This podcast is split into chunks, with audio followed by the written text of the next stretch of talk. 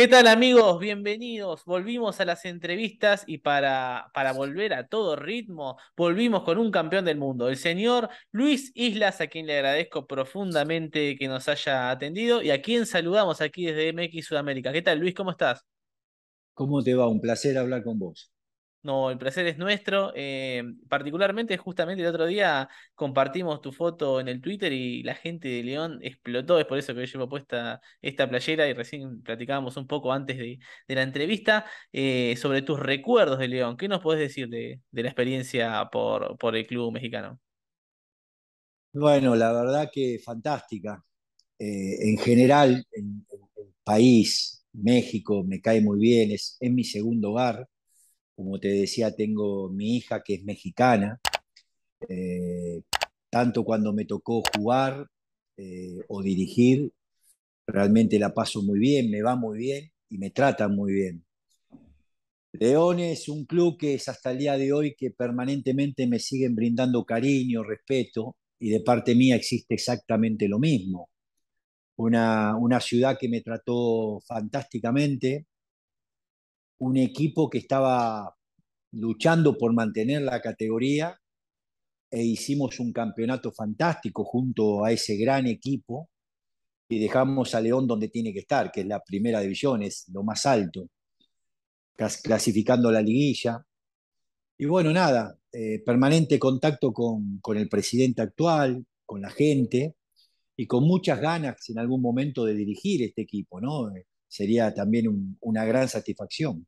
Sí, ha sonado tu nombre bastante en los equipos de la Liga MX y para hacer algo, para hablar un poco previo a lo que fue León, tu llegada al fútbol mexicano se da en Toluca, a quien también, eh, leyendo muchas entrevistas también tuyas, siempre recordás al profe Mesa. Eh, entre los entrenadores que más te han marcado. Eh, ¿cómo, ¿Cómo se. Primero, ¿cómo fue tu llegada a Toluca? Sabemos que llegaste de Platense y leía recién por poquito no estuviste con Blas Junta del equipo.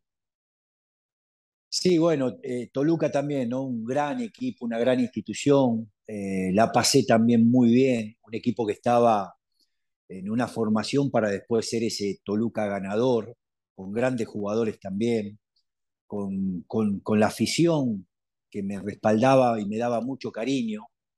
Eh, por eso siempre te dije, ¿no? Es decir, ser.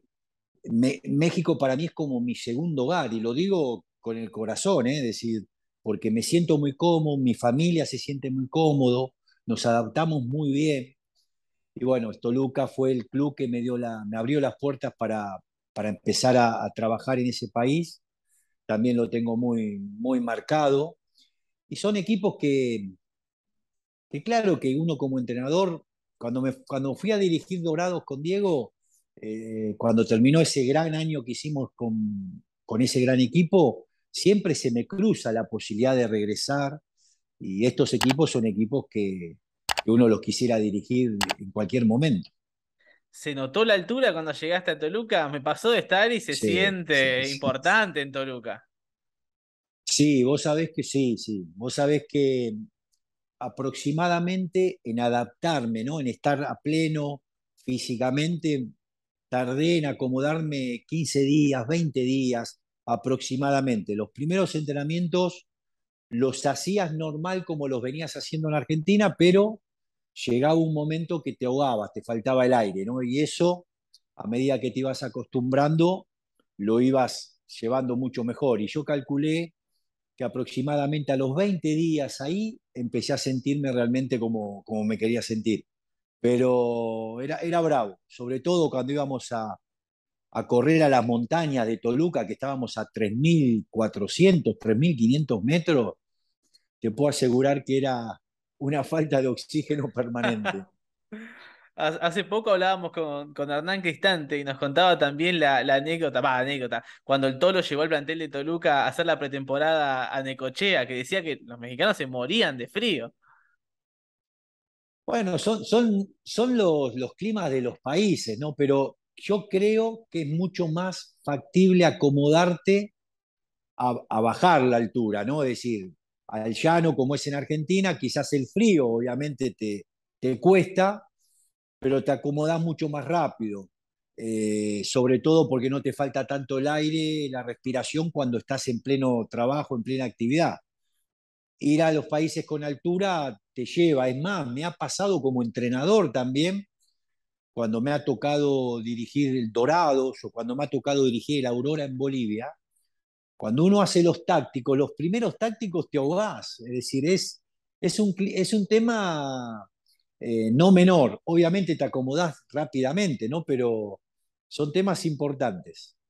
Y en tu llegada como jugador a Toluca que hablábamos recién, eh, ¿qué nivel, eh, qué expectativa tenías de la Liga MX? ¿Conocías, conocías bastante de, los equipos o, o, poco y nada en ese momento?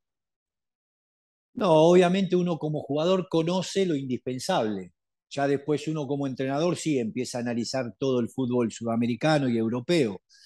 Pero cuando uno llegó, llegó con la ilusión de triunfar en México, eh, a una institución importante, ¿no? Como, como es la de Toluca, con un equipo que te digo estaba en formación, que se veía que iba a ser un gran, gran equipo, gran plantel, y me adapté muy bien, me adapté muy bien porque fue un campeonato realmente en lo personal también muy bueno, ¿no? Donde tuve tareas importante, donde se remarcó mucho, y eso hace que después uno vuelva a Argentina, pero que después también me vuelva a buscar un club con, con esa camiseta que tenés puesta, ¿no? un club que, que adoro, que quiero muchísimo, que es el León. Te tocó jugar también en el León eh, y ser figura en algunos clásicos del Bajío contra Irapuato. Bueno, yo la, verdad lo he visto poco y nada, porque Irapuato, como sabemos, ya está, eh, ya está en divisiones eh, menores que el León. Pero ¿qué recuerdo tenés de ese clásico, habiendo jugado tantos clásicos en Argentina, en el mundo, en España? No, intenso, intenso. Me acuerdo, creo que empatábamos un partido de tarde-noche donde también tuve una tarea buena pero claro, eran clásicos que la gente, e, el mexicano, yo, yo será que me acostumbro bastante fácil o me acostumbré bastante fácil al fútbol mexicano, porque somos muy parecidos, ¿no? En la vida, en el día a día, en cómo sentimos y vivimos el fútbol. Entonces, no es que llegué a un país donde el fútbol no se tiene presente, todo lo contrario, el fútbol mexicano es apasionado, es vibrante, tiene nivel de jerarquía muy alto. Entonces, por eso no noto demasiada diferencia y me acomodo.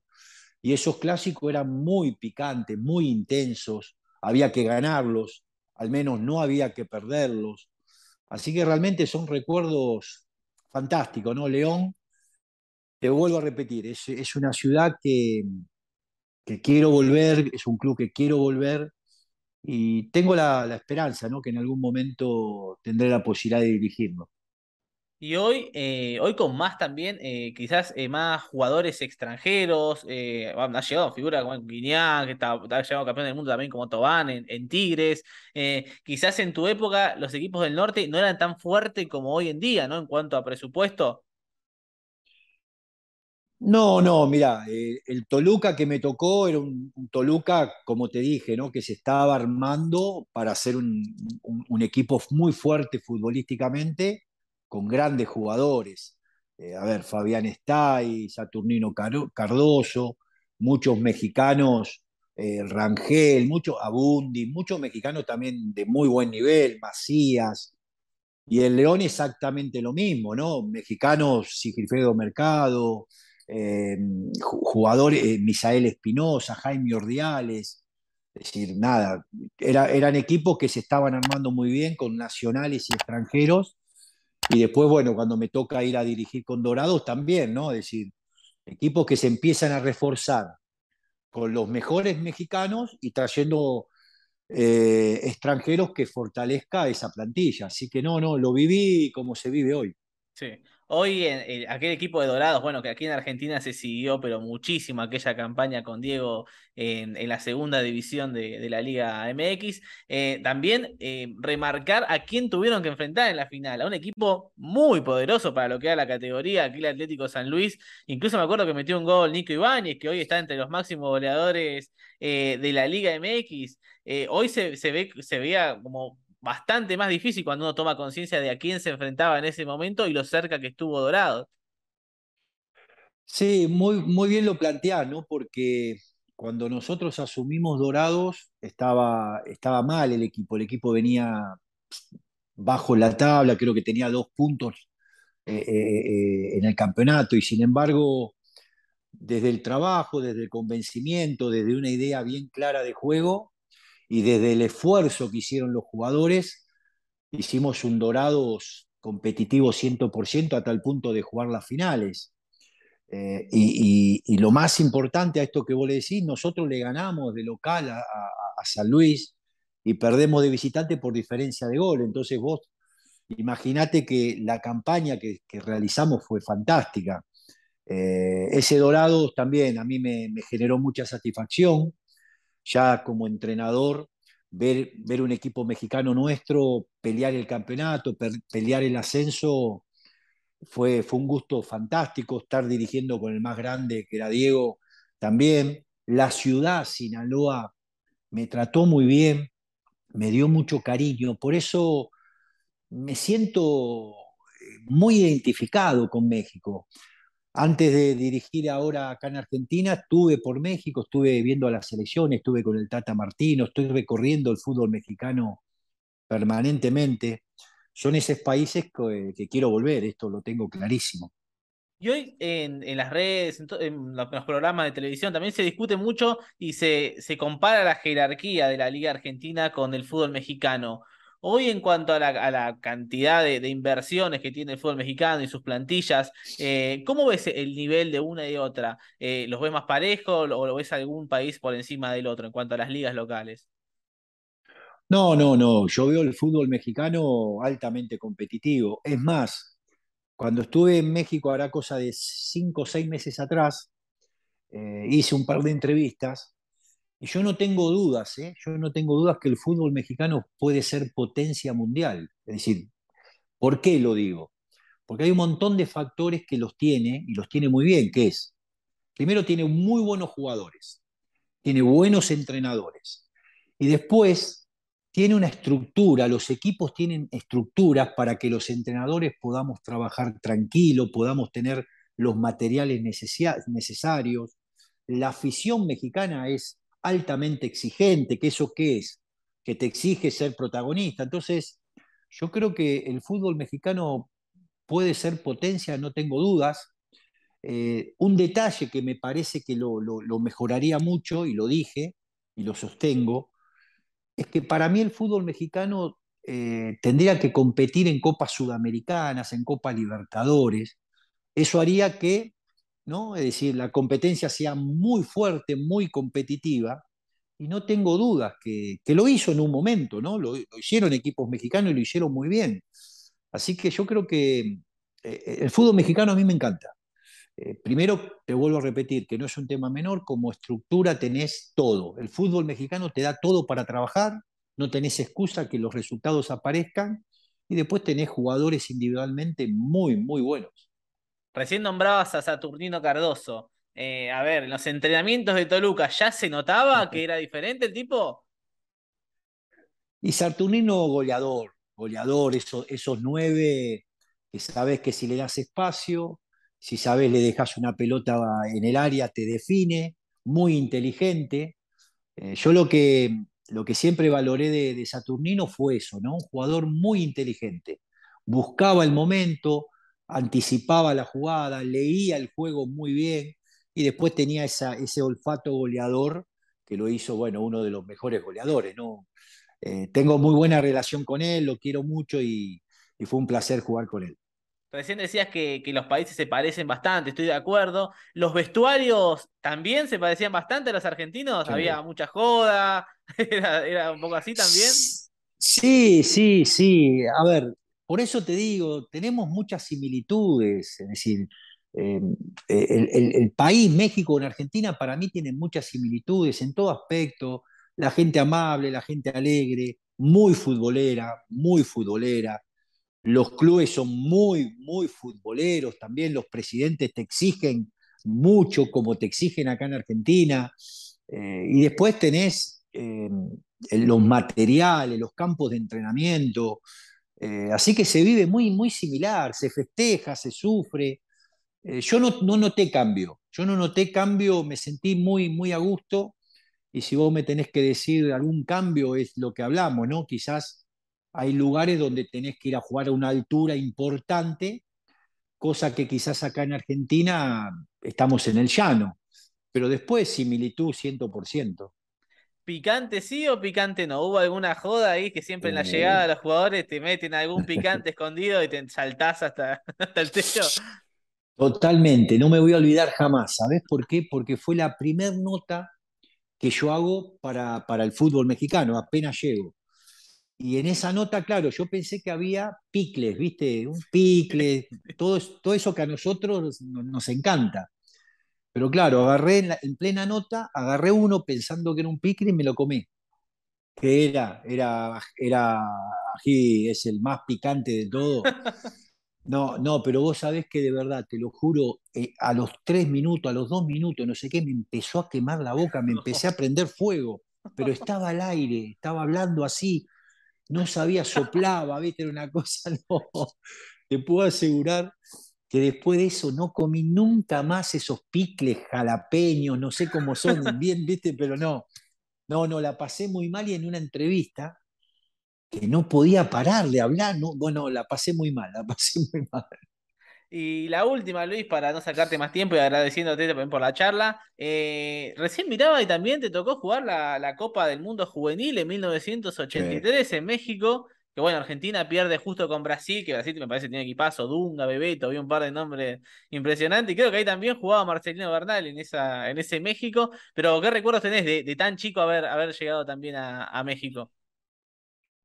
Bueno, también será por eso, ¿no? Lo, que siento por México. Eh, es un país, como vos bien decís, a mí me dio la posibilidad, junto a, un equipo fantástico, ¿no? Es decir, de ser subcampeón del mundo y campeón del mundo. Entonces, me sienta muy bien, me va muy bien.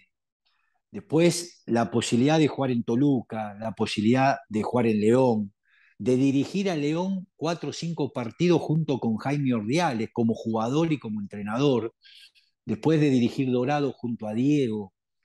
Nada, es un país que quiero muchísimo, lo respeto mucho, me acomodo mucho, futbolísticamente tengo estos, estos logros, estos resultados, así que nada, hay un montón de motivos para quererlo demasiado, ¿no? Y la última cortita, una pregunta incómoda. De los tres equipos que pasaste, tanto como entrenador como jugador, Toluca, León y Dorados, ¿el, el más querido es, es León? Bien, buena pregunta, porque quiero, quiero dejar bien claro, tengo un gran respeto por el fútbol, por el fútbol. Estos tres equipos que vos me, me estás diciendo me recibieron y me trataron de maravilla, extraordinariamente. No, es difícil, es difícil, pero es todo muy bueno.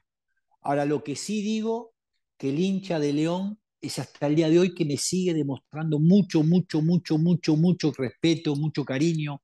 Es más, hay muchos fanáticos que me dicen, profe, venga a dirigir a León. Entonces, a los tres los adoro y mucho respeto al fútbol mexicano, pero León me parece que hay un, hay un plus, ¿no? Porque es hasta el día de hoy que recibo mucha, mucho energía positiva, muchos buenos mensajes, así que nada, esperemos volver algún día. Ojalá que sí, Luis, ojalá que te podamos ver pronto en la Liga MX. Aquí desde MX Sudamérica te agradecemos muchísimo por haber sido una entrevista más. Y nada, te mandamos un, un gran abrazo. Muchísimas gracias, Luis. No, un abrazo, un placer y lo mejor para vos. ¿eh? Así pasó Luis Islas por las entrevistas de MX Sudamérica, amigos. No olviden suscribirse, dejar su like y dejar su comentario. nos vemos pronto con alguna otra entrevista. Saludos.